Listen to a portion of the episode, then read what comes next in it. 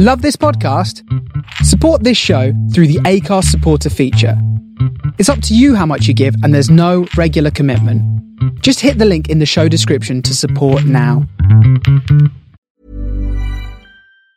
Hey, folks, I'm Marc Maron from the WTF Podcast, and this episode is brought to you by Kleenex Ultra Soft Tissues, your ally to help tackle your allergy symptoms this season. I love the change of seasons, but nobody loves pollen and all those other things floating in the air that make you sneeze during this nice weather. Kleenex Ultra Soft Tissues are hypoallergenic and allergist approved, so fight back against watery eyes and runny noses without worrying about irritating your skin. For this allergy season, grab Kleenex and face allergies head on.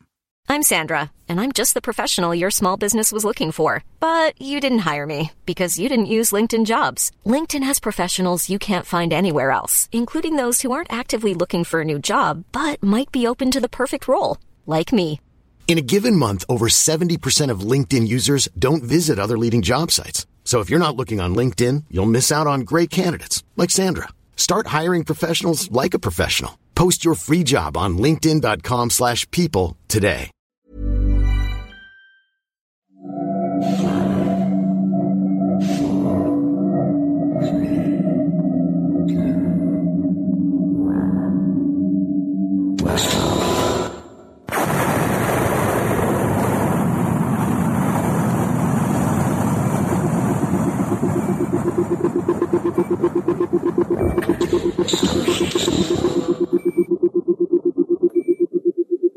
This is Starship Sofa, everybody. Welcome, hello, and welcome to Aural Delights, show number 114. I am your host, Tony C. Smith.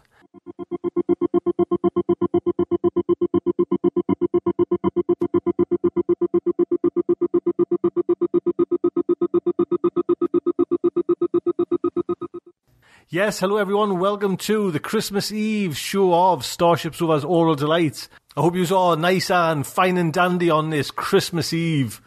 So, what have we got today? Well, we have JJ Campanella with his science news update for December. We have a little intro to the main story. The main story is coming from Jeff Carlson, and Jeff, as you know, nice to give a little introduction to his story, and he's done so with a first class one this week. Then comes his little Christmas story as well, narrated by our very own Amy H. Sturgis. We've also got the little editorial, but it's just again, it's me banging on about this month of December and the Lord Dickens Declaration. And if you notice as well, we have some artwork by Tom Bevan. Tom did the artwork, if anyone can remember, for Liz Bear's Shoggoths in Bloom. So, Tom, thank you so much for doing the artwork for this. Link on to Tom's website at the front of the website. So that is your Christmas show this week. I do hope you'll stick around and enjoy the show.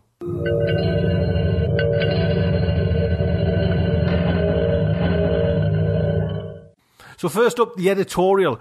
Can I just honestly say to everyone that has donated to this this month of December, where we're trying to raise a little bit of funds just for Spider and Jeannie Robinson, they're going through a bit of a crap time, and honestly, it's going great guns. I am gobsmacked.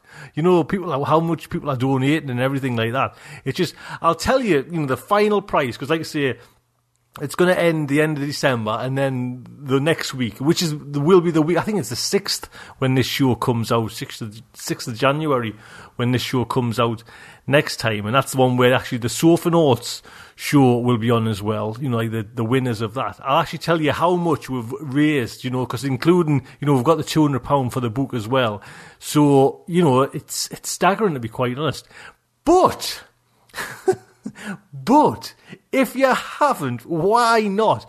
Come on, three years I've been doing this, and if you haven't donated and you haven't done anything like that in three years, now's the time. Now is the time. Come on, let's make this fantastic. You know what I mean? Let's a nice kick off for Spider and Genie for the new year. You know what I mean? Like you see, they've had this, and it's always. I know we did, you know what I mean, when kind of things were going kind of bad and that. You always like say, right, this new year, hopefully it's going to be a nice new year. So why don't we try and make Spider and Genie's Robinson just, you know, at the start of the new year, make it, you know, a little bit better than what it would be. And how do you do that? You bloody well know. Come on, come over to Starship Sofa. Josh has got the link there. All you do is go into the Lord Dickens Declaration, click on that, two ninety nine or whatever amount you want to give, and sign. You know, you get Larry's story in full. Then you can, as Larry says, you know, listen along to that. You know, while he reads and spot if he makes any mistakes. To be quite honest, see if he, he actually does do that. But please, that's what I'm begging you for this year. You know, like I say, if you've been listening to me for three, uh, has it three, four years, and you know, you've took everything off us for free. Now's the time. Come on, now you know, don't bother donating to Starship Sofa.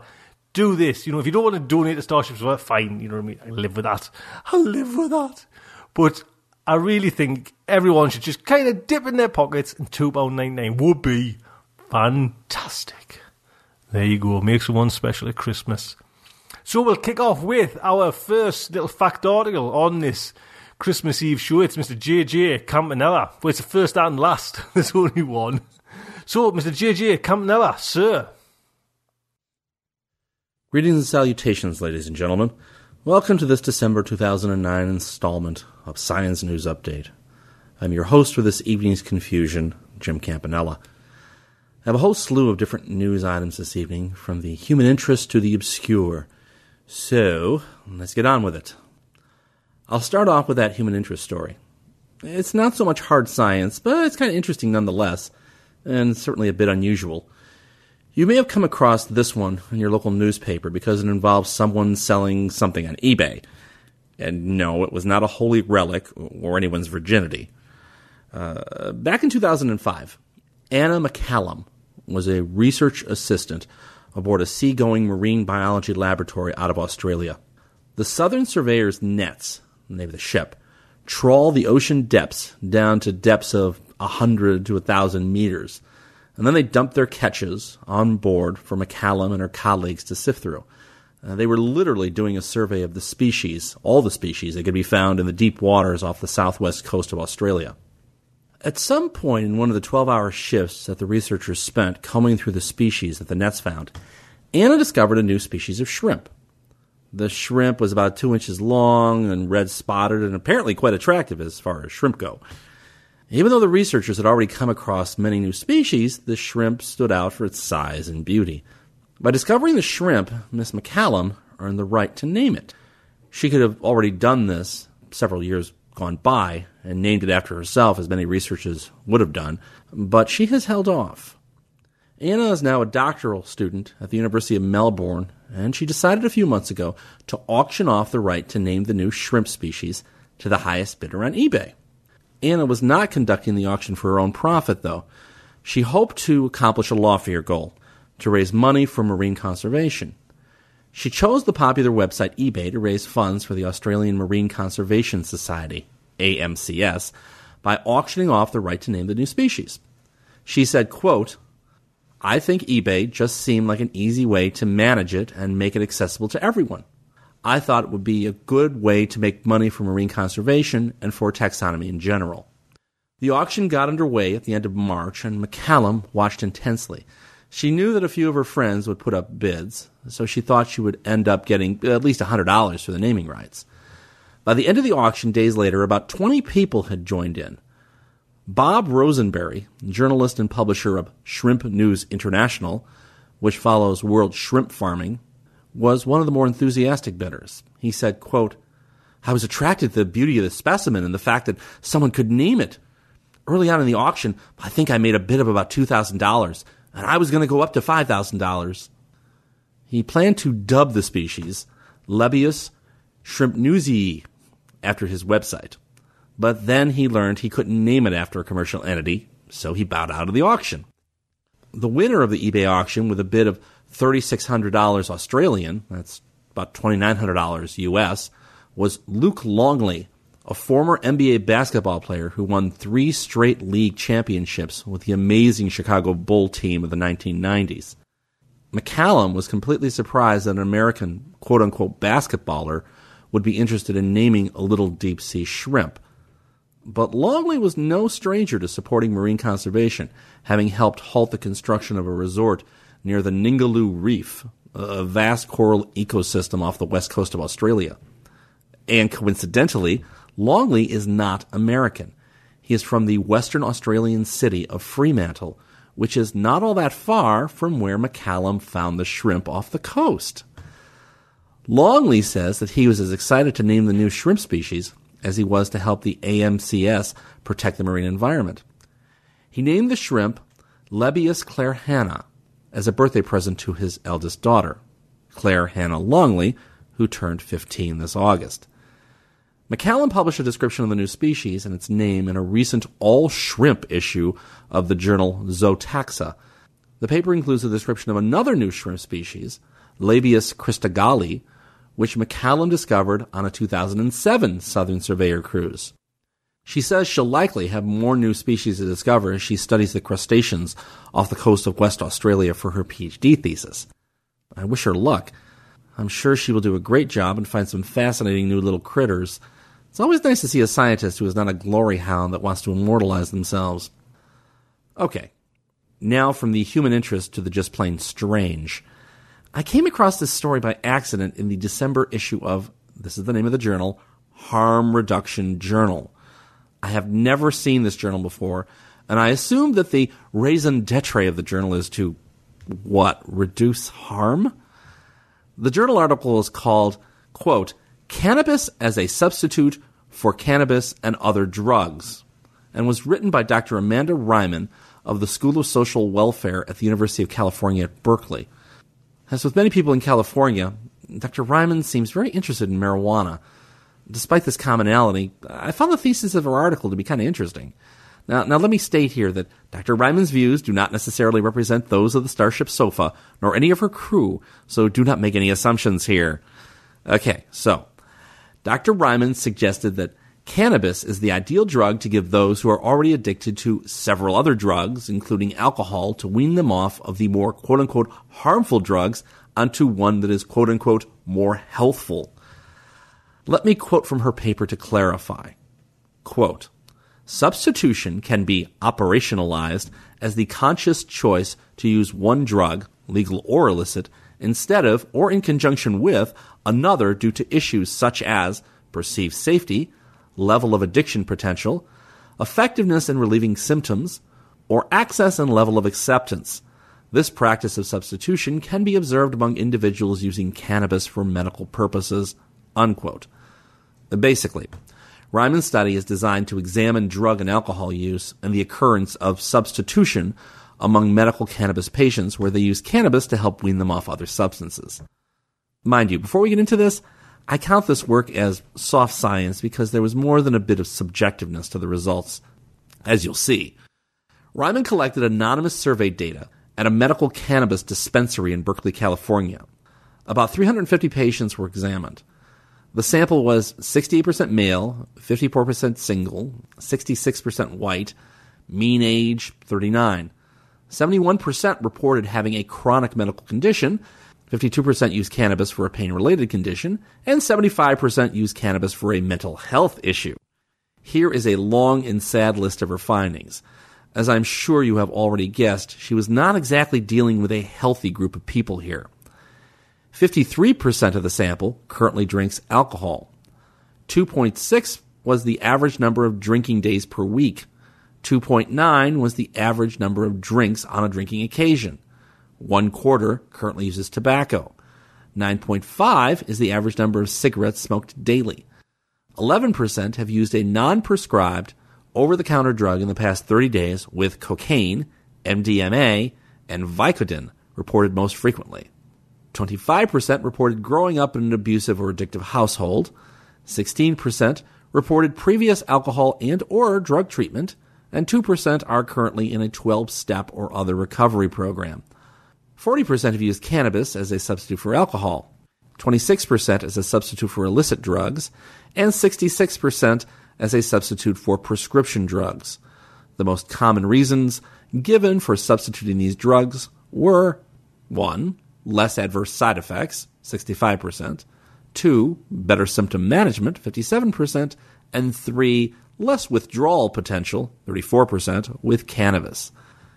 Reiman concludes that since medical cannabis patients have already been engaging in substitution by using cannabis as an alternative to alcohol, prescription, and illicit drugs for years, it is probably a great idea for doctors and professionals to themselves substitute one psychoactive substance for another with the goal of quote unquote harm reduction.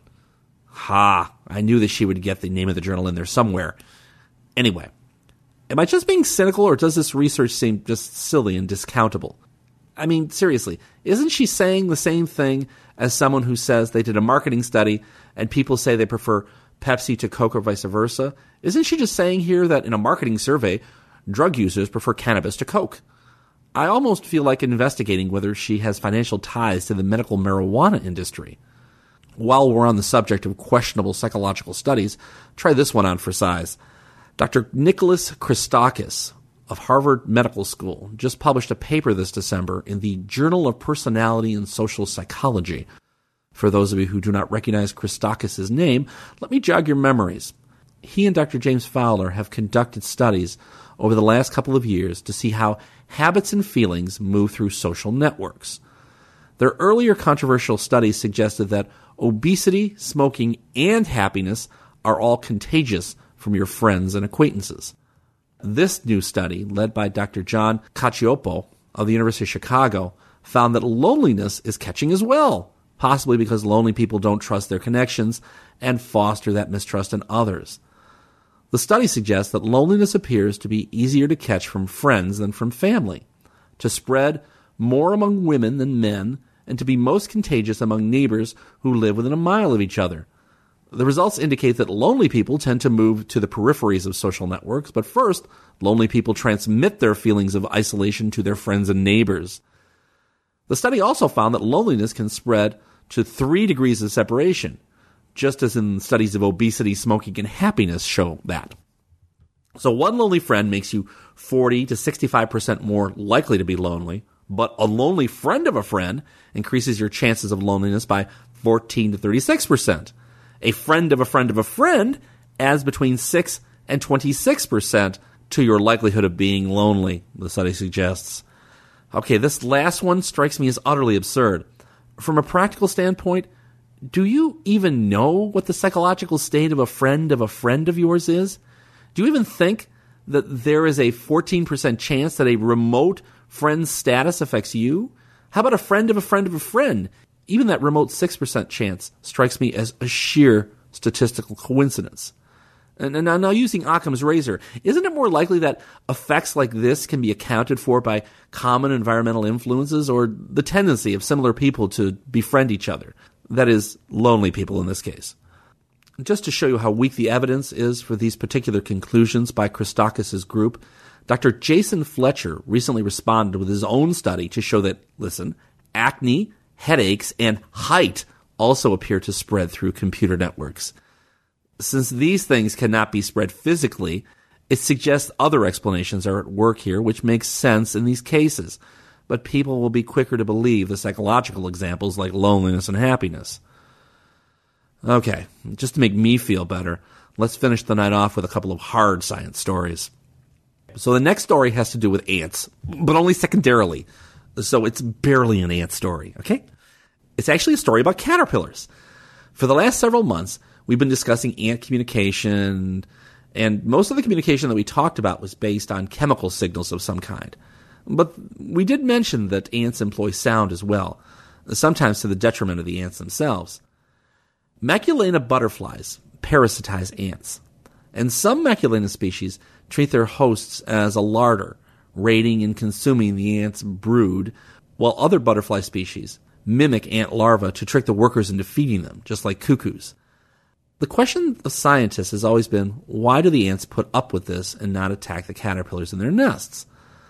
Well, in this month's issue of the Journal of Experimental Biology, Dr. Karsten Schönrogge from the Center for Ecology and Hydrology in the UK and his colleagues answer what protects the caterpillars. They found that Maculinea caterpillars make a sound like an ant queen, and the ants behave like her courtiers, even though she isn't there. According to Dr. Schönrogge, the caterpillars are such convincing mimics that they're able to trick ants into believing that they are larvae so that worker ants rescue the caterpillars before they even rescue their own young when under attack. Analyzing the recordings, the team could see that the main difference between worker and queen ants' buzzes was in their pitch. Workers have a high pitched buzz of about 1400 hertz, while the queens buzz at about 800 hertz. And butterfly pupae all buzz at about 800. The pupae were mimicking the queens to raise their status in the worker ant's eyes and ensure that they get fed first, or that they can feed on the ants for that matter, depending on the caterpillar species. Schönrogge says that what he finds most surprising is that the ants and caterpillars are able to produce such similar buzzes, given their differences in size and the instruments that they use. The final story of the night is kind of complicated, so try to keep up with me. It has to do with cancer and genes and was reported by Dr. Tyler Jacks and his MIT research team in the November issue of the Journal of Genes and Development. First, some basic genetics. Your genome is made up of half DNA from your mother and half from your father. Yes, that seems simple, but bear with me. Many genetic diseases arise when you get a bad or recessive gene from your mother and another bad gene from your father. If you have two copies of these recessive or bad genes and not a good one to balance it off, then you will get the disease. If you get a good gene from one parent and a bad recessive gene from the other, then you are balanced and do not get the disease. This is called a heterozygote state. All of us are heterozygotes for dozens of potentially lethal genes. For many years, geneticists who specialize in cancer research have believed that one possible mutation that can lead to cancer is what is called a, quote, loss of heterozygosity, unquote. It was thought that if you're a heterozygote and your one good gene is knocked out in a cell and becomes a mutant, well, then that could seriously hurt the cell. If you're dealing with a gene like a cancer suppressor gene that protects you against tumor development, then cancer will often be the result of a loss of heterozygosity. Loss of heterozygosity is a real phenomenon and it's been observed over and over again. But it turns out that if you have a good working copy of a gene, you can actually be worse off than if you don't have one. I mean, there are times when nothing is actually better than a half measure, as in a heterozygote. So, Dr. Tyler Jacks and his team found that the loss of one copy of a regulatory gene called Dicer1 is enough to turn tumors deadly, while losing both copies can actually stop the cancer from growing. I mean, the finding is a surprise because normally cells have to lose both copies of a tumor suppressor gene before cancer can start. One working copy is usually enough to protect the cells. Jack's results suggest that many other genes that have not been characterized and are working at half capacity may actually accelerate tumor growth. Dicer is a protein that helps literally slice long pieces of the genetic material RNA into small bits known as microRNAs. Despite their small size, these microRNAs are now known to play a big role in controlling lots of cell functions, including regulating when and where proteins are made and recently, microRNAs have even been implicated in several types of cancer. Mice predisposed to lung cancer got more tumors when the researchers removed one copy of the Dicer gene from their lung cells. Surprisingly, mice lacking both copies of the genes in their lungs actually did better than mice with a single copy of the gene. The same results were true for mice with another type of cancer called soft tissue sarcoma, Mice entirely lacking Dicer 1 survived better than mice with one working copy of the gene. Dr. Jack says, quote, Dicer may be an example of an unusual type of tumor suppressor, one in which losing only one copy of a gene can promote tumor growth. We are calling this a haploinsufficient tumor suppressor, unquote. Presumably, what Jacks means is that two copies of the gene protect cells from cancer, but incapacitating one copy of a gene is enough to support tumor growth. Personally, I'm not thrilled with Jack's term. It implies that a single copy of the gene should protect against cancer. And isn't that exactly the opposite of what his data shows? Uh, the term is just confusing. Anyway, as I said, many other genes, most not involved with microRNA processing, may also lead to more aggressive tumors when one copy is knocked out. Searches for cancer genes usually look for genes that follow the classical model, that is, requiring both the copies to be lost to induce cancer.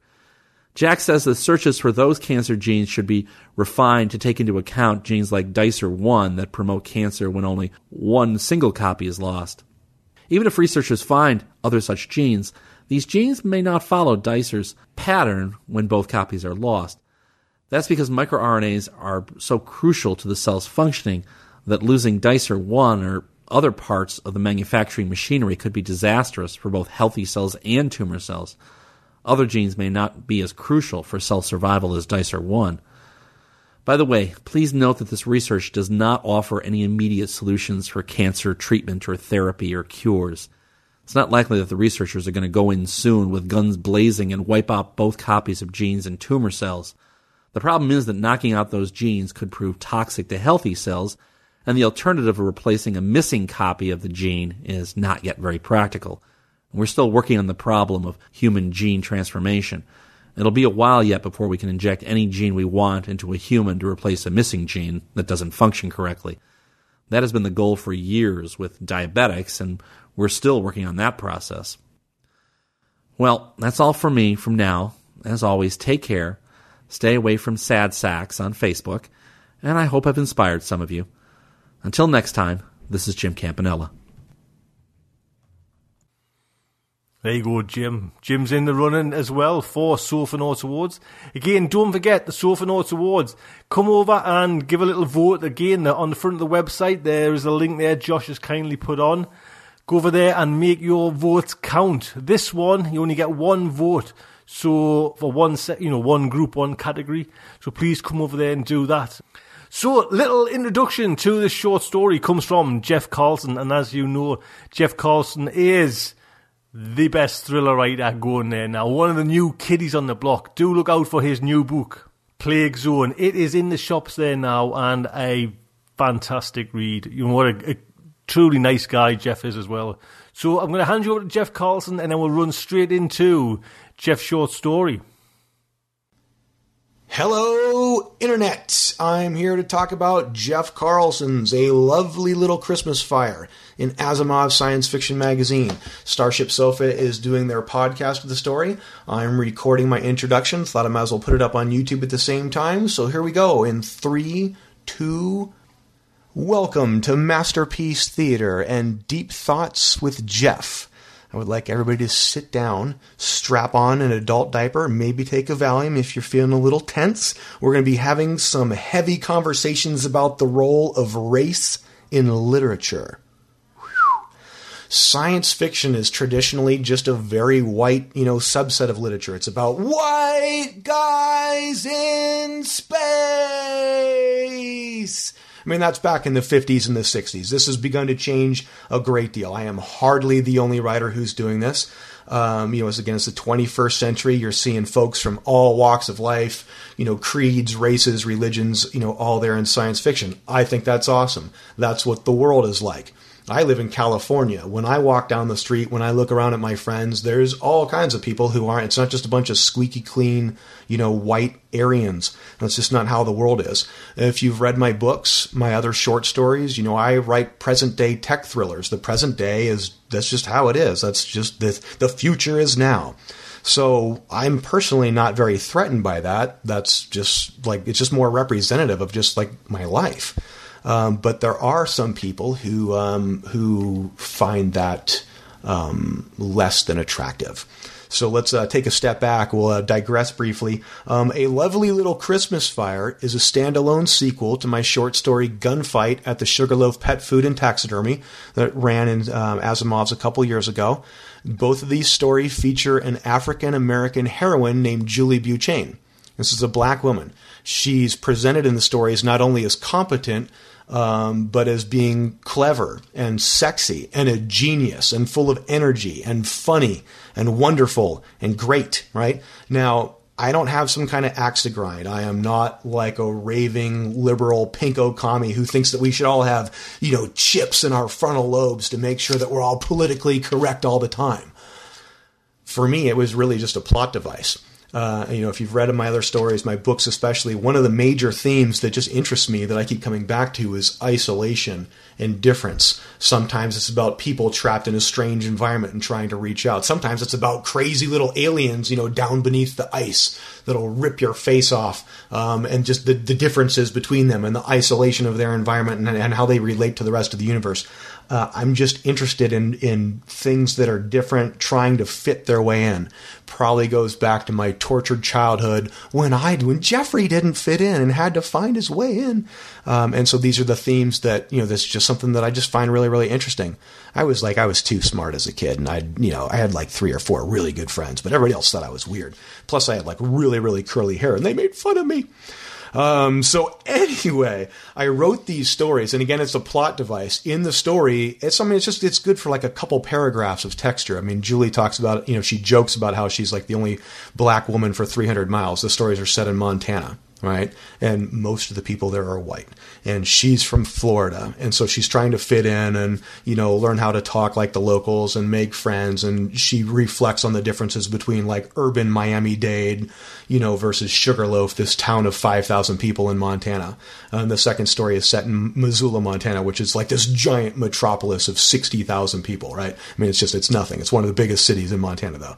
So it's just a little bit of background and characterization and character arc that's why I did it. Um, however, there were some people who took offense to this story um, because you know, like all the local yokels were like the white guys, and then there was this super genius black girl, and I'm a white guy too. So where do I get off? You know, selling out my own race and all this kind of stuff. And I guess there was some guy who was um, stalking the message boards at Asimovs.com and raising quite a ruckus about how uh, Sheila Williams, the editor, had, was selling out to you know politically correct Democrats and liberals like myself. And you know, I'm like, I'm like, dude, I'm a libertarian. You know, I believe in a small, fiscally responsible government who keeps their fingers off of me and mine. Don't don't pry into my business, right? I'm hardly, I'm hardly a, like a bleeding heart liberal. Um, so anyway, the last time I saw Sheila, she was uh, relating the story of this guy and, and, how she would really like to kind of tweak his nose. And I, I mean, I popped right up, said, I said, Sheila, I, I have actually a, a, couple really good ideas for more Julie Beauchesne stories. I mean, I could, I don't know if I want to write a series of them, but again, I could easily write like a trilogy of these stories. And she said, man, Jeff, that would be awesome. Please send them to me. I mean, the first story was a lot of fun. I assume there'll be you know lots of you know romance and mayhem and and things blowing up in the uh, you know you guys know how I like to blow stuff up uh, in the second story and I was like I'm like gosh darn right I'm gonna blow stuff up and you know there'll be some some sexy dialogue and stuff. Um, I'm, I'm working on the third the third Julie Beauchesne story right now. It's it's tough to find time for short stories with my deadlines for the novels. Obviously, the, the novels are my meat and bread. Um, so that's kind of that's all I, I, don't really want to talk about the story itself too much, except that it's set in Montana and um, it's set in Missoula, Montana. And again, I, I wreak havoc upon poor old Missoula, which is a lovely town, uh, a lovely city. I've been there. Um, skied not like there but nearby uh, passed through i have family in montana you know i used to spend my childhoods there i've been there for thanksgiving it's it's a great part of the world to live totally dig it. Not trying to offend anybody. It was a character plot or a character device. I'll uh, I'll stop talking now, and you guys can enjoy the story. Okay, wait, wait, wait, wait, wait, wait, wait. I'm back. I thought I was done. I walked away, and I had like like eight more ideas. Okay, so if you had to live with me like my wife does, you would realize I am not the most politically correct guy. Right? My favorite show in the whole world is South Park. No, Kenny the guy who was giving Sheila Williams over at Asimov's a bad time because he thought that gunfight was some kind of, you know, big leftist conspiracy of mind warping propaganda makes me think of the best scene in the entire Star Wars universe, right? Luke is on Dagobah in the jungle and he's above that spooky hole, that nexus in the Force. You know, you go down there and you confront your worst fears. And so Luke turns around to Yoda and he says, What's in there? And Yoda looks at him and he says, only what you take with you. I think a lot of people who are the most strident in politics, they're kind of freaking out over demons of their own creations. You know, it's nice to have things to feel important about. That's why you have the fringe elements kind of always spinning their wheels, getting all upset and worked up about these things that a lot of the rest of us are just kind of like, you're like, what are you, what are you talking about, buddy? So, uh, you know, deep thoughts with Jeff, right? Now, on to the story. Thank you. A Lovely Little Christmas Fire by Jeff Carlson. Someone was smart enough to call her Even with the Army and DHS on scene, the governor had tapped her personally. Miss Beauchesne, he said on the phone. The job couldn't have been any dirtier, but that kind of compliment was better than cash, neck rubs, or beaches. So Julie grinned as she turned into the moist stink of the bugs. Watch the ceiling, she yelled. I'm more worried about the floor, Haisong said. Julie waved her TI gun as she hit the stairs, glancing back at him through the office space. The ceiling is hot. Haisong wasn't moving. We're three stories up, he said. If the floor lets go, you won't be so excited about making our bonus. He couldn't have stopped her any faster if he'd smacked the wide part of her jeans. Julie froze and then turned on the fourth step, exasperated, in part because he was twenty feet away. A dozen low cubicles separated them.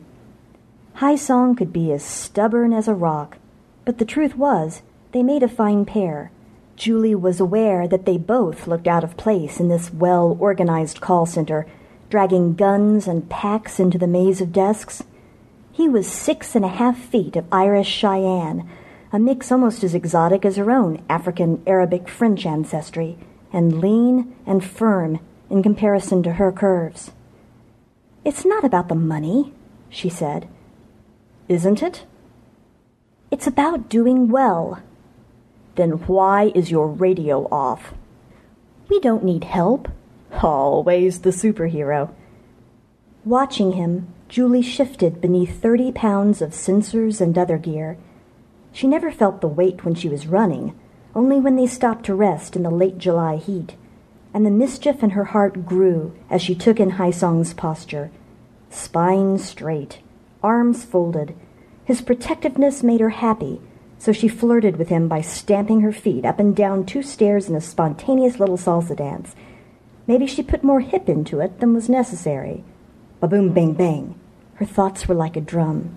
I love you. Seems safe, she said, lilting the words. If you fall through, you wish. Haisong's mouth twisted as he fought with a smile, and won. His scowl deepened. Then he started toward her through the cubicles. Just be careful, he said. Julie laughed. They haven't made a bug yet that's got more brains than. Ah! The stairwell exploded overhead. Julie fell. In the first seconds, the avalanche was only noise, a stampede of footsteps and crashing boxes. But then she was overwhelmed by hundreds of small, shiny objects and cardboard and a leaping man. He was Caucasian, brown hair, brown beard. He wore a backpack, even larger than her own. Run! he screamed. Julie tumbled into an unladylike heap on the floor, her elbows and knees spread to catch herself. Instead, the man squashed her flat when he put his shoe on her pack. Everywhere, the small trinkets clattered down the stairs silver balls and red balls and gold stars, and Haisong shouted behind her. He might have tried to intercept the man. Julie heard someone bang against a desk, another shout, and a sharper crash. She yelled, What the? Then she got a face full of bugs. The stairwell was buried in winged termites. They were slick, yellow, damp, stinking. Julie shrieked and clawed both hands across her mouth. Yuck! Blinded by the swarm, she tried to get up. Someone grabbed her shoulder. Haisong. No one else would have waded into the bugs for her, but he was still supporting her when he slipped, yanking her sideways. Julie bounced off the wall. Haisong hit the floor. She landed on him. Fortunately, the termites were dispersing. Julie spit in disgust and looked around, not unhappy with her position on Haisong's chest. There were bugs in his hair, and bugs on the floor, and Julie giggled to shake off the lasting sensation of creepy little feet against her skin. But it was too hot to stay together. The office building was stifling in the summer sun. So she patted his arm affectionately and began to roll aside. Haisong grabbed her waist. Wait, you okay? Hey, Julie said, not fighting too hard.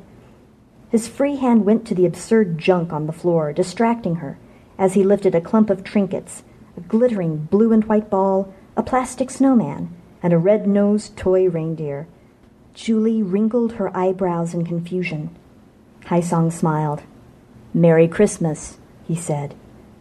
Then he kissed her.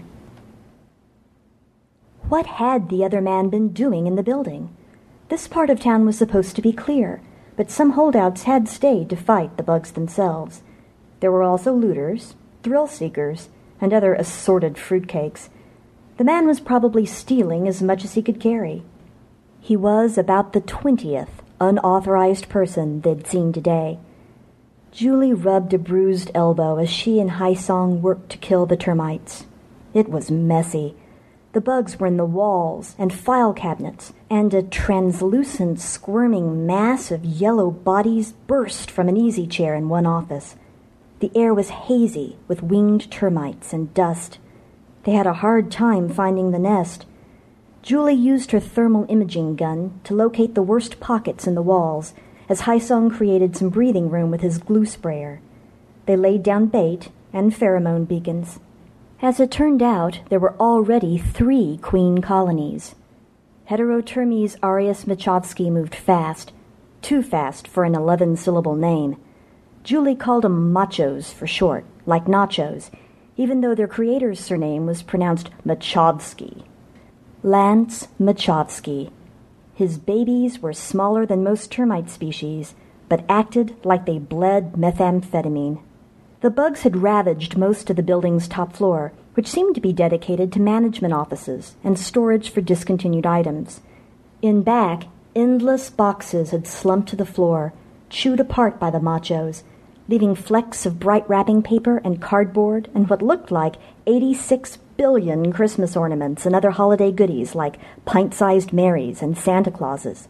Julie crunched through the debris with an alarming sense of guilt. Is this going to put us on the nice list or naughty? She called back to Haisong, wincing at each crunch and pop of snowflakes, elves, and holly beneath her boots. You know which list you're on, he said. They were dumber than pigs to mix work and romance, of course.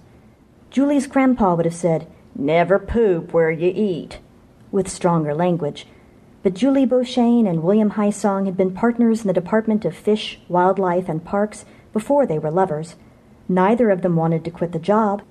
Putting in for a transfer would have created another problem, most likely moving one of them too far across Montana to see each other regularly. So, they had rules. Rule number one keep your clothes on during your shift. Stop it, Julie said, laughing as she skipped away from Haisong outside the office building. But he caught her easily. The sidewalk was empty. The road was empty. Julie let Haisong take her prisoner again, and they nuzzled right there beside an abandoned car for anyone to see, no matter how filthy they were with grime and sweat. I'm glad you're all right, he said. Next building, she said. That guy could have broken your neck. And you let him go. That's right. Haisong touched the sensitive skin behind her ear, and Julie shivered. This is business, not pleasure, she said, even as she ruined her own attempt at severity with a wink. She loved to encourage his playful side. Was that the Irish in him, or the plains riding Cheyenne? And she felt especially glad for it now.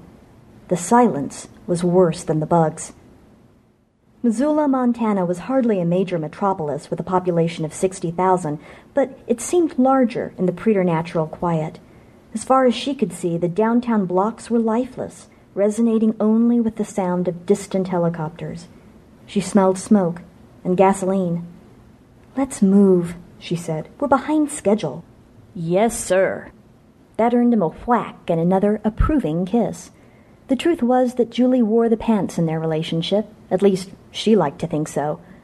Haisong was hardly a cliche TV tonto, yet he seemed content to follow her lead, in part because her head was just louder than his. Most of their gadgets were Julie's inventions. Their notoriety was also because of her tech skills. Hey, I'm Ryan Reynolds. Recently, I asked Mint Mobile's legal team if big wireless companies are allowed to raise prices due to inflation. They said yes. And then when I asked if raising prices technically violates those onerous two year contracts, they said, What the f are you talking about, you insane Hollywood ass? So to recap, we're cutting the price of Mint Unlimited from $30 a month to just $15 a month. Give it a try at mintmobile.com slash switch. $45 upfront for three months plus taxes and fees. Promoting for new customers for limited time. Unlimited more than 40 gigabytes per month. Slows. Full terms at mintmobile.com.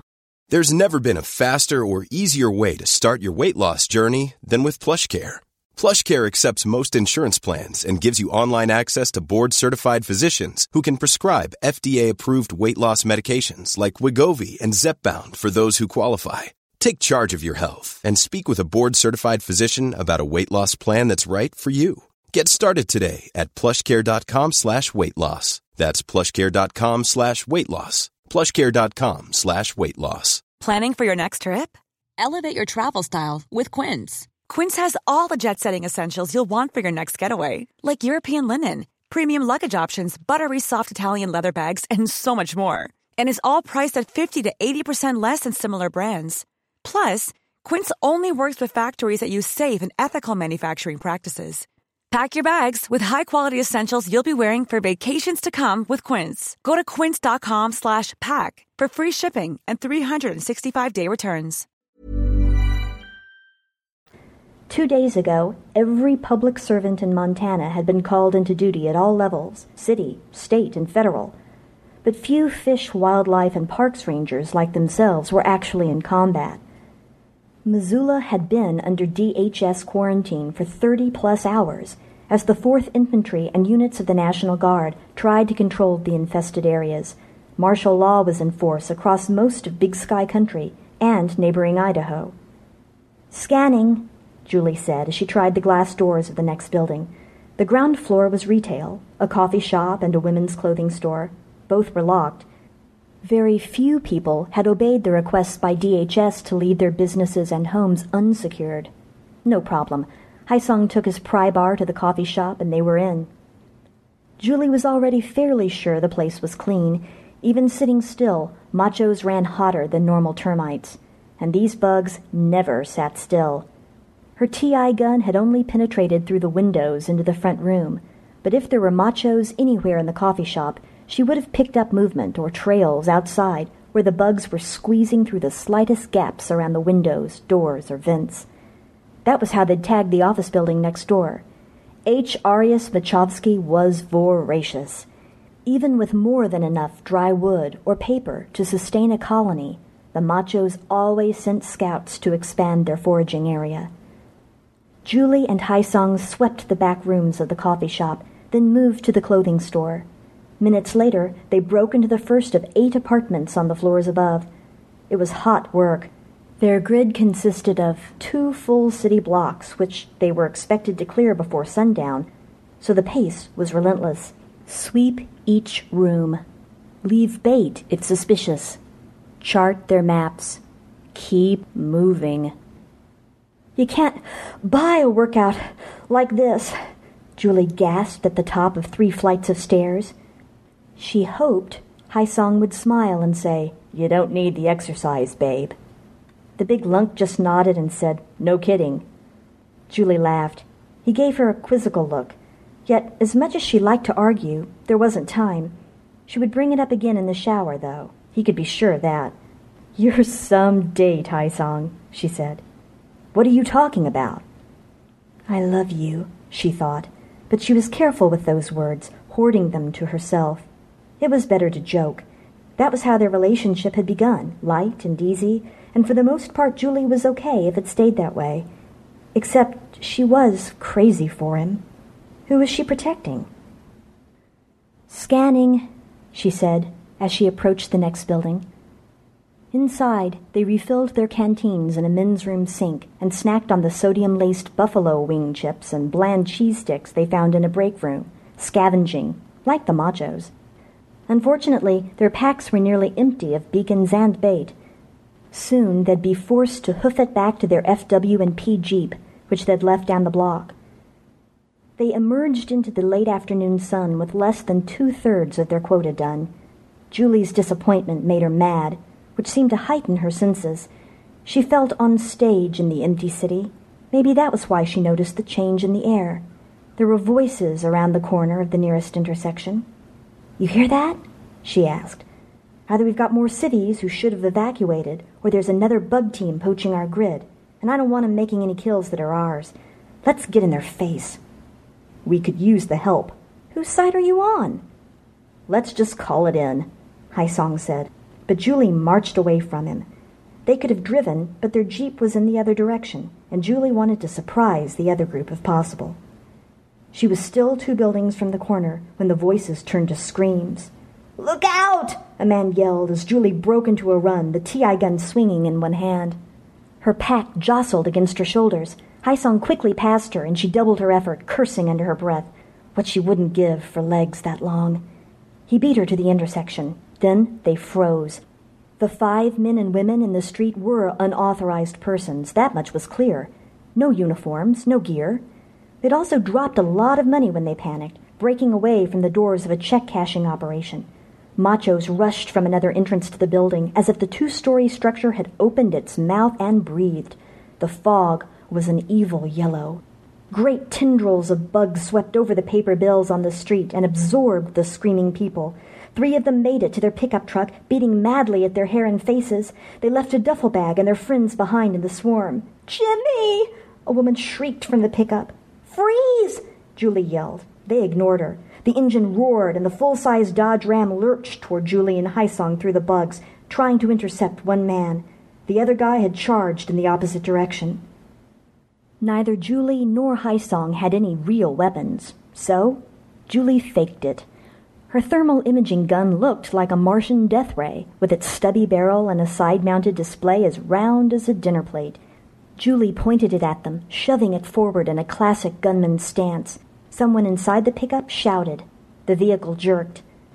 Haisong blasted them with his glue sprayer, hosing down the windshield and the open passenger door and the schmo they were trying to rescue.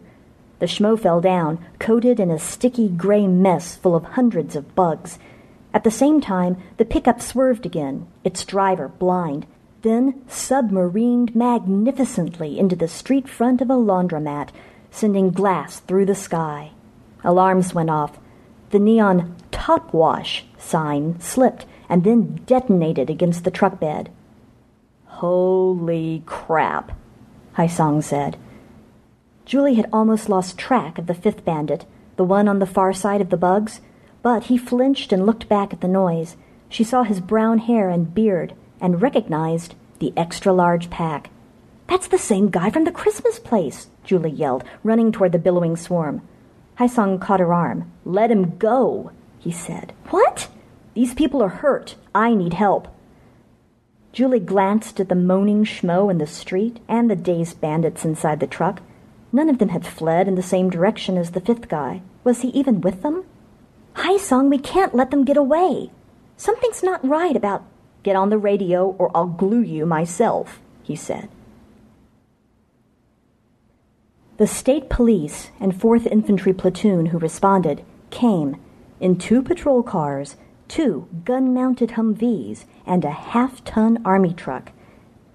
Julie was taken aback. She wouldn't have expected more than the patrol cars, even if they'd captured Butch Cassidy and the Hole in the Wall gang. The arrests derailed them from their bug hunt. Julie hated to give up on her grid but the police sergeant wanted their statements, and the platoon captain dispatched his men into the infested building. I guess that's enough fun for one day, Julie said to Haisong, leaning close as she watched the cuffed, bruised, and bandaged robbers led into the back of the truck. Um, want to take a bath? Yep. No nonsense.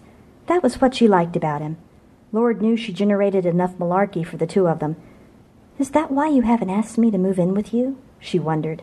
As they got into the sergeant's patrol car, one of his men would drive their FW&P Jeep back to HQ. The outskirts of the business district looked like a war zone. Five huge fires crackled in the Walmart's parking lot, sending smoke over the city like winter clouds. Civilian truck rigs and army vehicles jammed the streets, suddenly forcing Julie's escorts to stop and start through the traffic. Empty trucks leaving, full trucks arriving. Ash ticked against the windshield as Julie stared out, biting her lip. All of the incoming rigs were swaddled in ungainly fat bulges of plastic. The soldiers unloading the trucks wore respirators, goggles and jackets despite the summer heat. Others patrolled the lot with glue guns and flamethrowers. They were burning Christmas trees, hundreds upon hundreds of Christmas trees. The whole scene looked like a demented, satanic fantasy. Say something funny, Julie thought, but her mind had gone blank. She loved Christmas.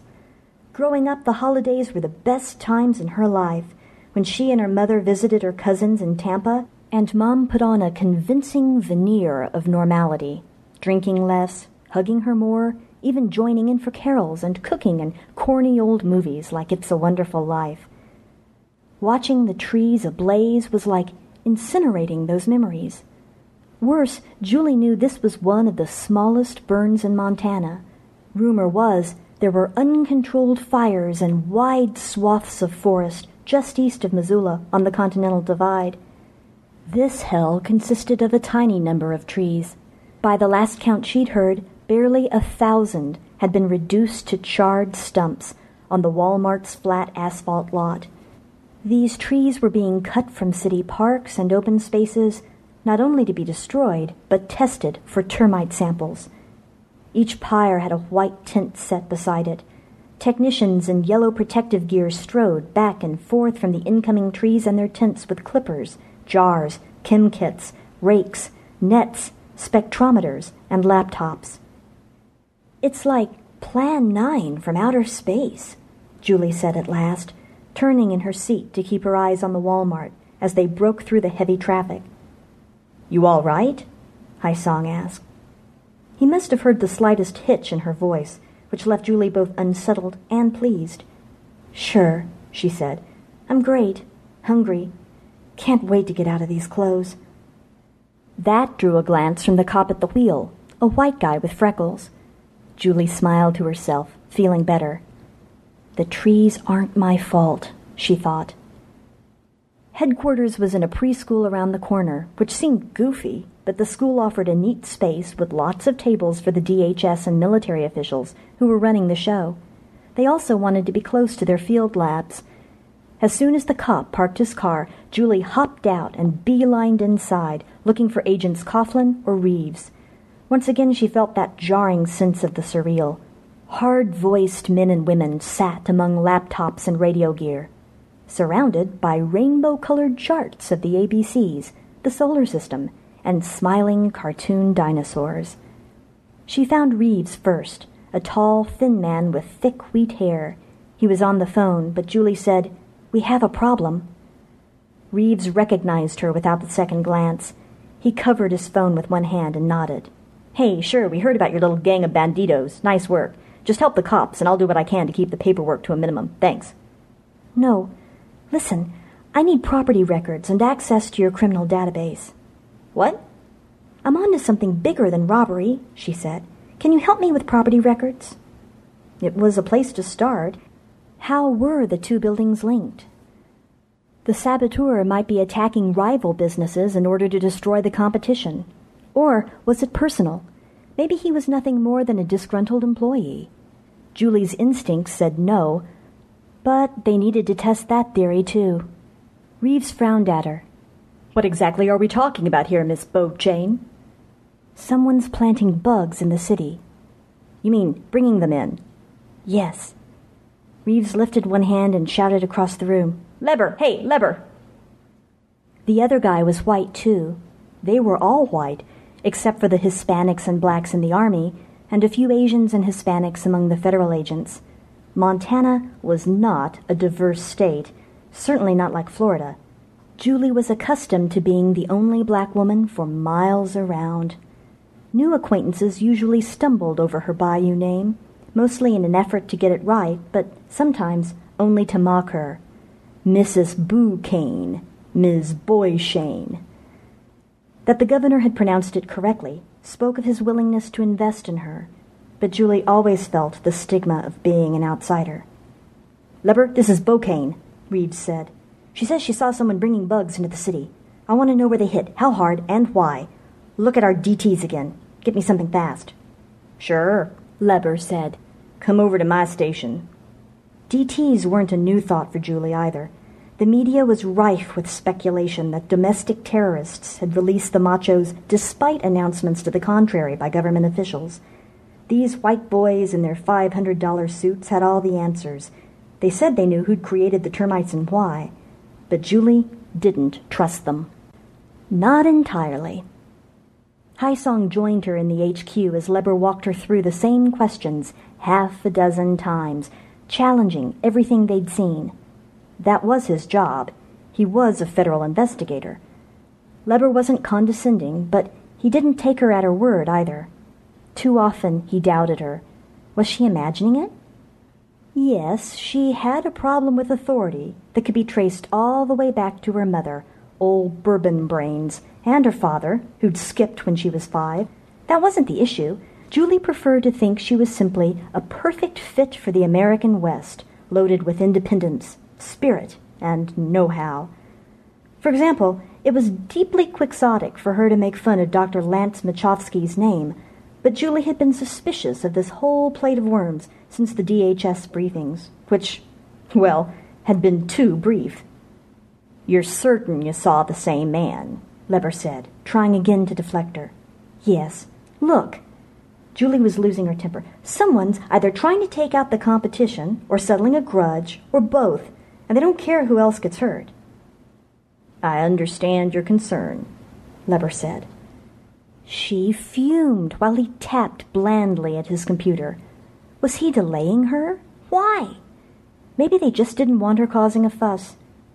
DHS seemed to specialize in turning out these smooth, unflappable men, who, in turn, conveyed only calm and confidence to the public.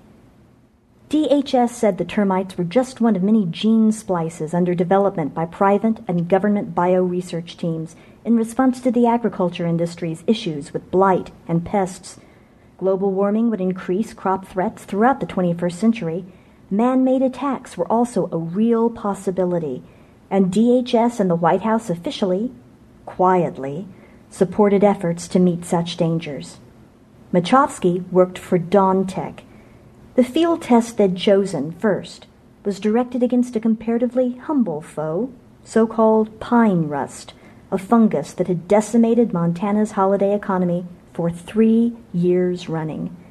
It infected blue spruce and every species of fir. In other words, the most popular Christmas trees in the nation. Between the blockades and the lawsuits out of California, Oregon, and Colorado, where the rust had spread with imported trees and seeds, Big Sky Country was taking a huge beating. Nurseries made up 15% of Montana's economy. Not all of them were Christmas tree farms, of course, but the entire industry had suffered. Heterotermes aureus was a desert termite. It could not survive in the damp, cold north, not for long, not even in the summer. That was its failsafe. Machowski had crossed his bugs with the black fly and with the rust itself, Fly genes accelerated the macho's metabolism. The rust genes meant they were dependent on the fungus as a nutritional source. H. aureus machowski was intended to pick and choose its way through a diseased farm at a hysterical pace, then weaken and collapse after exhausting the supply of rust sick wood. Breed fast, spread fast, die fast. That the machos could survive without the rust was a surprise adaptation. Whoops. So what happens next? Julie asked, gesturing at Haisong and herself. We want to help before this guy brings more bugs inside the quarantine. We both know the city and we're good with our hands. Can you put us on the team? I'll be in touch, Leber said. When? Today? I'll be in touch, Leber said. It was a brush off. Julie and Haisong left headquarters with no answers.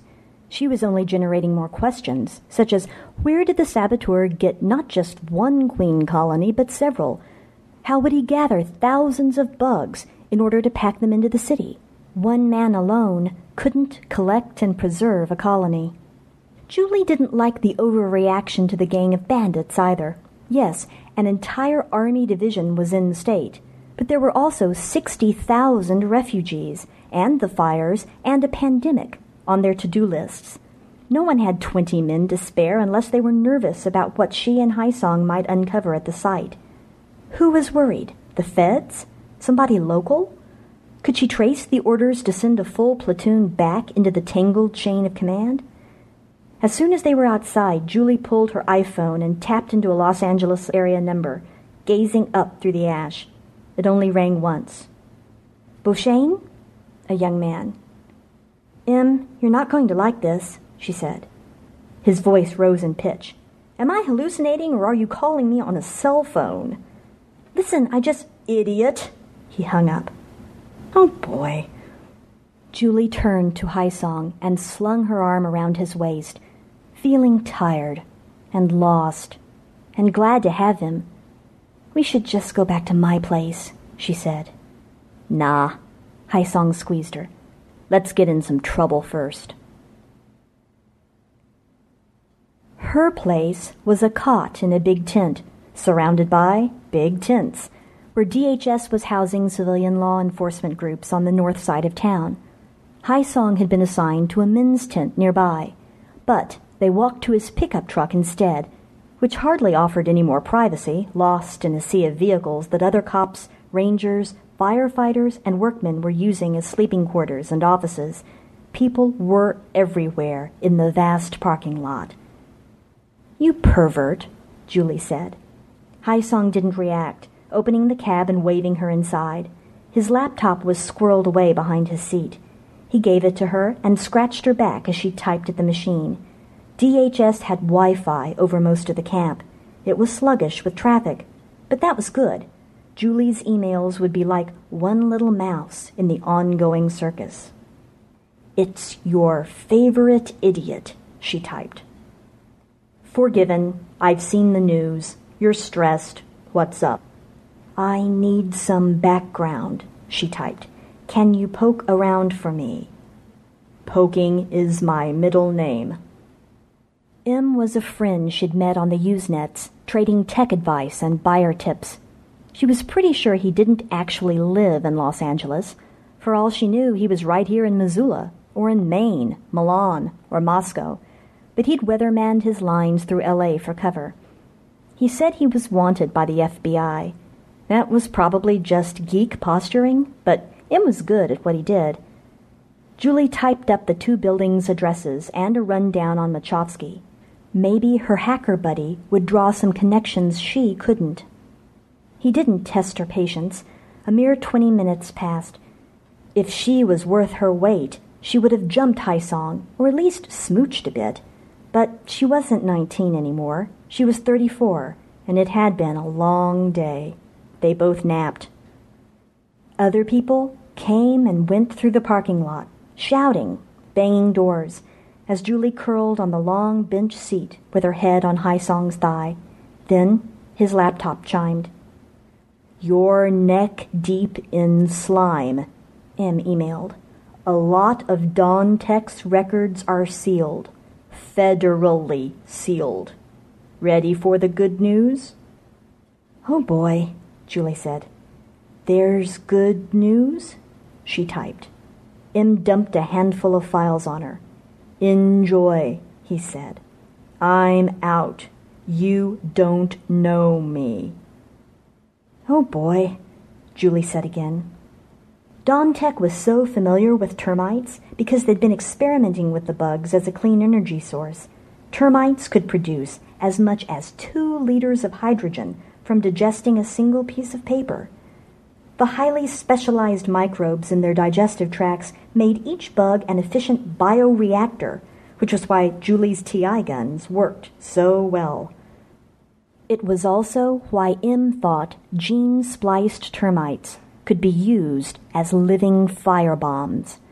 A mating pair might infiltrate enemy territory, tiny, insignificant, organic, untraceable. Then breed until they hit critical mass Termites made love three times a day, M noted, and some of Dawn Tech's funding came from DARPA, which meant the Pentagon. Top secret. Where did you say you knew this guy from? Haisong asked, reading over Julie's shoulder. Okay, so some of it's nuts. Some of it. Here's the good news. Next file. Look at this. The first building where they'd met the saboteur held the National Ordering Center and sales offices of Holiday House, a billion dollar name in Christmas, Hanukkah, Kwanzaa, and Easter supplies. The embargo on Christmas trees had halved their earnings in past years. More interestingly, the same parent corporation that controlled Holiday House also owned the second building and more in Missoula. M hadn't been able to draw a link between that corporate blind and Dawntech, but he suggested it was obvious. Who else could be supplying the saboteur with bugs? According to M's numbers, the whole thing looked like an insurance scam. They were infesting their own business holdings and testing an insanely lucrative weapons program at the same time. Haisong just shook his head. How do we get into stuff like this? he asked. Oh my god, you can say that again. You, uh, you want to tell Agent Leber? No. Julie met his eyes and said, No. This is our city. They slipped back into Missoula as dusk fell. Driving Haisong's truck through Army lines was easy enough. They had ID and their partly completed chart and maps. We're just trying to finish up, Julie told the lieutenant who inspected her DHS issued pass, and it wasn't a lie. She wanted revenge. Things got more complicated after dark. To start with, they worked without lights. Worse, there were only two of them, and M had provided four addresses to stake out. Haisong suggested splitting up, but Julie said no. The city was quieting down, but there were still looters, and army patrols, and God knew who else, poking around. It was better to stick together. If they got bored, maybe she'd get up the courage to offer him a key to her house. Too bad the first hour was anything but dull, as they raced from site to site with his headlights off, rifling through the truck bed for their packs, TI guns, and other gear. Once they crunched over an abandoned bike lying in the street. Another time they nearly flattened a stray dog. Julie wanted to go after it. She had a soft spot for animals, but Haisong convinced her to stay on mission. Then the waiting began. They'd hidden his truck alongside a bakery across the street from a mortgage broker's offices, which seemed the most valuable of their four targets. What do you think the paperback is worth if the machos eat it? Julie asked, holding his hand. Everything's electronic now, isn't it? Haisong said. I think the insurance might pay them more for lost business and damaged real estate than paper files. Maybe they can also play loose with their taxes if a bunch of receipts disappear. I don't know. If they wipe out every place they own, it's got to be worth bazillions. And meanwhile, the bugs are chewing up other people's homes. What a bunch of beep! His radio lit up. That's Channel 2, Haisong said. We're in the wrong place. Go! Julie shouted, even as he hit the ignition. She figured they had five minutes, even ten, but she didn't want to miss the kill. In her excitement, she lifted her camcorder from the seat beside her and hugged it like a mad scientist. Ha! Ha ha ha! We got the son of a bitch! Haisong careened through town with his lights on. They were sure their trap was foolproof and unconcerned with scaring their man off. Speed was only slightly less important than getting there alive. Whoa! Julie screamed as Haisong swung around a corner, only to find the road peppered with standstill cars. The fender on her side banged against a white Buick, throwing sparks. The side mirror splintered. Then he pinballed through the other vehicles and slammed on his brakes, squashing Julie's chest against her seatbelt. Where is he? I don't know. There! Julie flung her door open and dragged her pack onto her shoulders as she ran.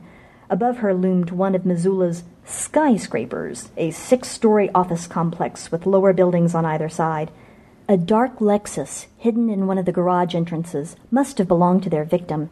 He'd opened the driver door before it was too late. Their trap had attracted machos from all directions.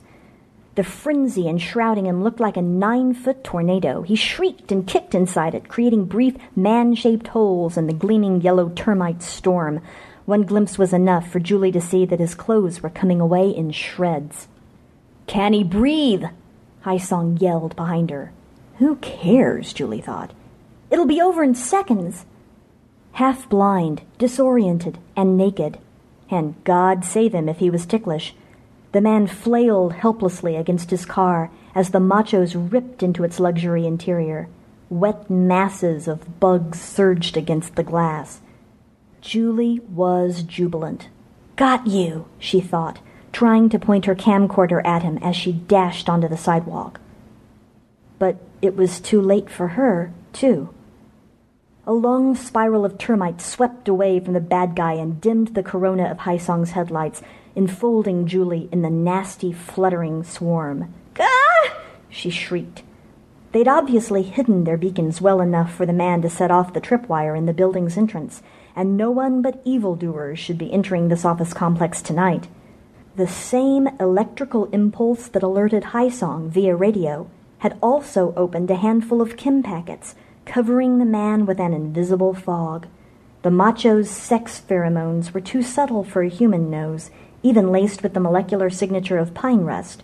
But the bad guy probably heard the beacons pop, and then saw Julie's wiring and radio transceiver. Unfortunately, neither Julie nor Haisong had noticed the leaking beacon they must have broken or triggered inside his truck. They were coated with sex juice too, and the machos were in a confused, rapturous craze. The bugs tried to eat anything that was plant based, like cotton. Julie grabbed at her top as she dropped and thrashed on the sidewalk, hoping to crush the termites, but it was no good. She was grateful just to get enough air. Then her shirt came apart in her hands, and her pants sagged away from her hips. Her bra went next, and she staggered up, bewildered and choking. The bad guy got clear of the swarm first. Maybe he'd lost his keys. Maybe jumping into the bug orgy inside his car was too horrible to contemplate. Either way, his pale white hiney broke into a sprint down the street, each cheek shining in Haisong's headlights. Don't move or I'll shoot, Julie shouted, swimming through the machos after him.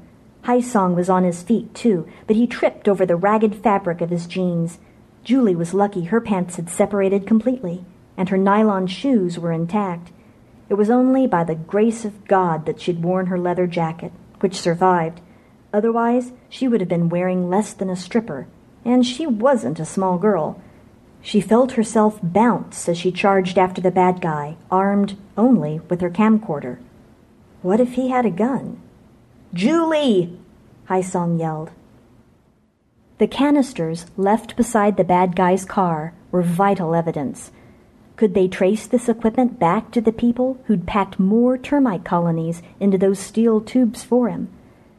But she wanted this lunatic to pay personally for what he'd done, so she didn't stop. The naked chase was on. They quickly left the headlights, but the bad guy wasn't getting enough sun, his back had some color, yet his buttocks were like round little ghosts churning in the night. He ran like he still had a few bugs where it counted. Bouncing, Julie began to fall behind. Cold, she hollered in frustration, Freeze! I said freeze! The world went supernova. In front of them, the street flared with two dazzling flood lamps and the 4th Infantry pinned the bad guy with 15 rifles, several glue guns, and a bullhorn. Halt! Put your hands up! This is the United States Army, and you are. The voice turned away. They're not wearing any clothes, it said, before swinging back again at full volume. You're under arrest. Julie caught up with the bad guy as he stood, motionless, in the brilliant light, casting a thin shadow like a rat with his hands crossed over his goodies. Behind her, Haisong's truck joined the scene, but stopped when the bullhorn shouted again. Halt!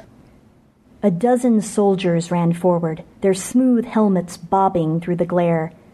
Julie tried her best to pull her jacket down past her waist, but she was more interested in making sure the bad guy saw her grin. It was the same brown haired dude from before. Gotcha, she said. The soldiers were a security detail assigned to two neighboring banks. They didn't have any blankets or tarps on hand, but one man gave Julie his pants, earning a round of hoots and commentary that doubled in volume when she thanked him with a chaste kiss. Minutes later, DHS came down on their location like a ton of horse pucky. No less than 20 agents pushed in among the soldiers, taking the bad guy and isolating Julie and Song. That was okay. Julie had already passed her camcorder to the corporal without any pants and asked him to keep it safe for her, and to smuggle it to the CNN news crews outside of town if she didn't return for it. The digital Sony not only contained the macho's assault of the bad guy and Julie's pursuit, but also the interviews she'd taped earlier with Song and herself, explaining everything, with detailed maps, M's documentation, and property records. Song had already uploaded the same files to YouTube, though he'd kept the videos private and inactive. For now. The easy part was done. Agent Reeves brought them to the medical tents for their scrapes and bruises, and then to the cafeteria for a hot meal, playing the good cop to the hilt. And Julie and Song were as sweet as butter, chatting him up like long lost family. They'd violated a federal quarantine by re entering Missoula, but they'd also nabbed the villain. Depending on how Reeves decided to play it, they would sink or swim. Finally, the clause came out. Reeves wanted all the information they had their sources, an oath of silence, and their voluntary resignation from the bug teams. Julie grinned and made her counteroffer.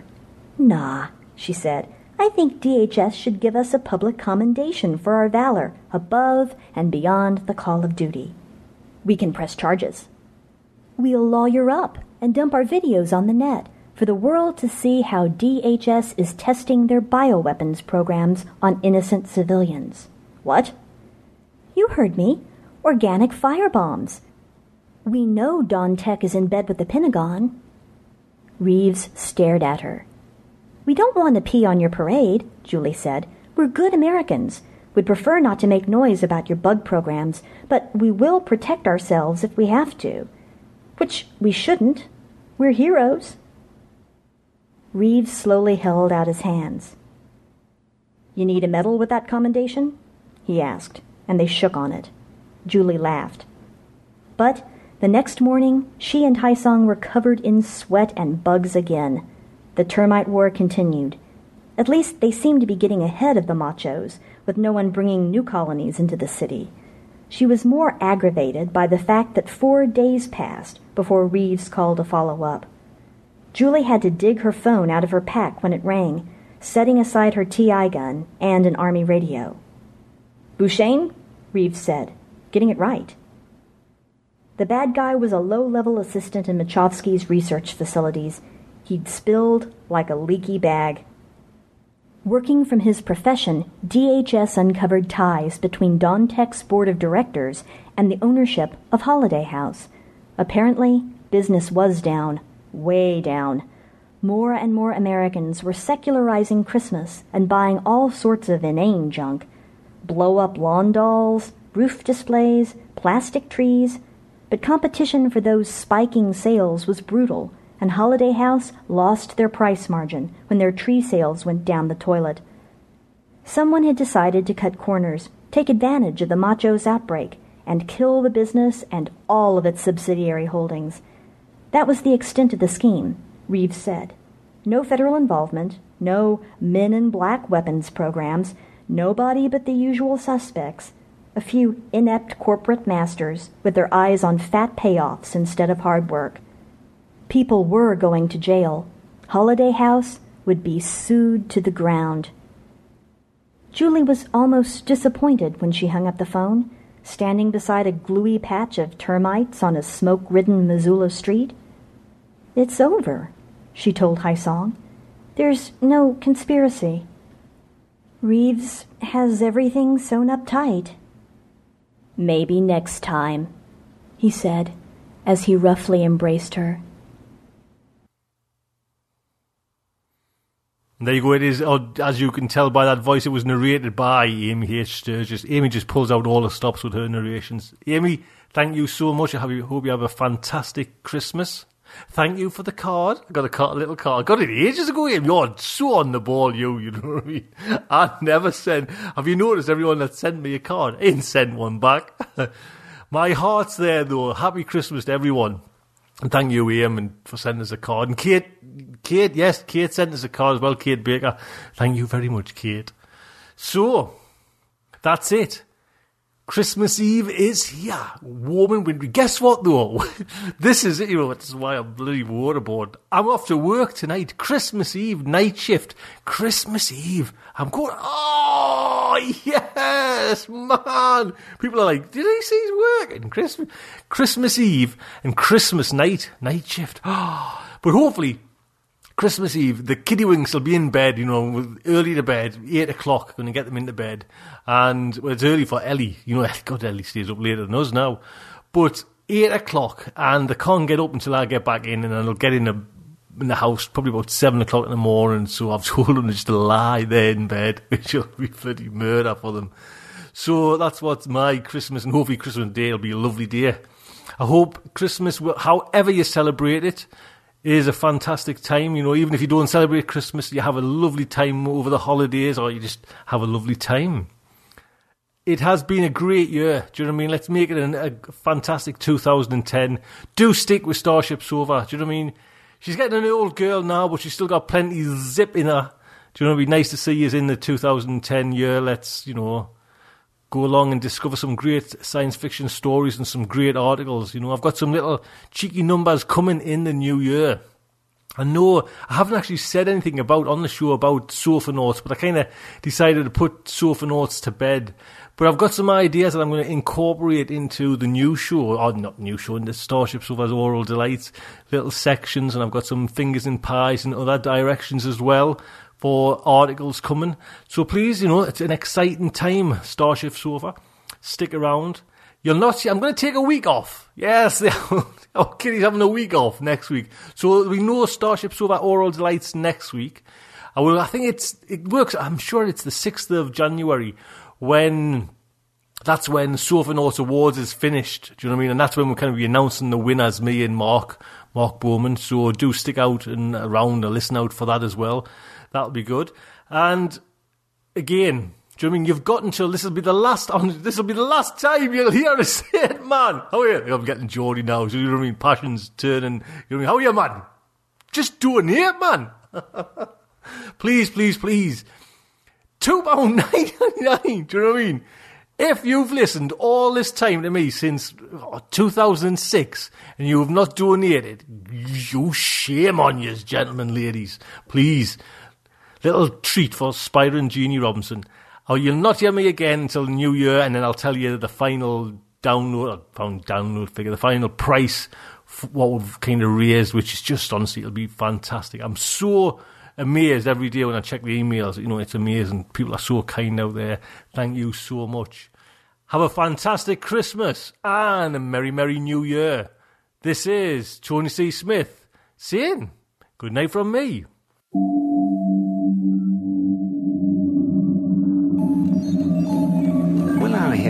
Survive this terrible ordeal? Can they win through with their integrity unscathed? Can they escape without completely compromising their honor and artistic judgment? Tune in next week for the next exciting installment of Starship Sofa. Evacuation procedure initiated. Shuttle set for launch. Airlock will be opened in three, two, one.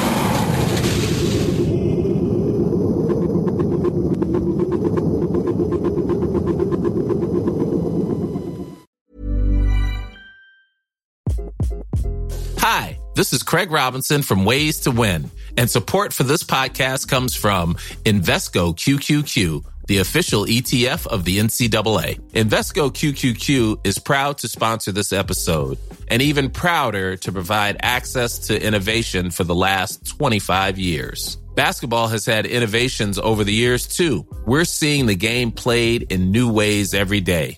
Learn more at Invesco.com slash QQQ. Let's rethink possibility. Invesco Distributors, Inc. Even when we're on a budget, we still deserve nice things. Quince is a place to scoop up stunning high-end goods for 50 to 80% less than similar brands. They have buttery soft cashmere sweaters starting at $50, luxurious Italian leather bags, and so much more. Plus, Quince only works with factories that use safe, ethical, and responsible manufacturing. Get the high-end goods you'll love without the high price tag with Quince. Go to quince.com slash style for free shipping and 365-day returns.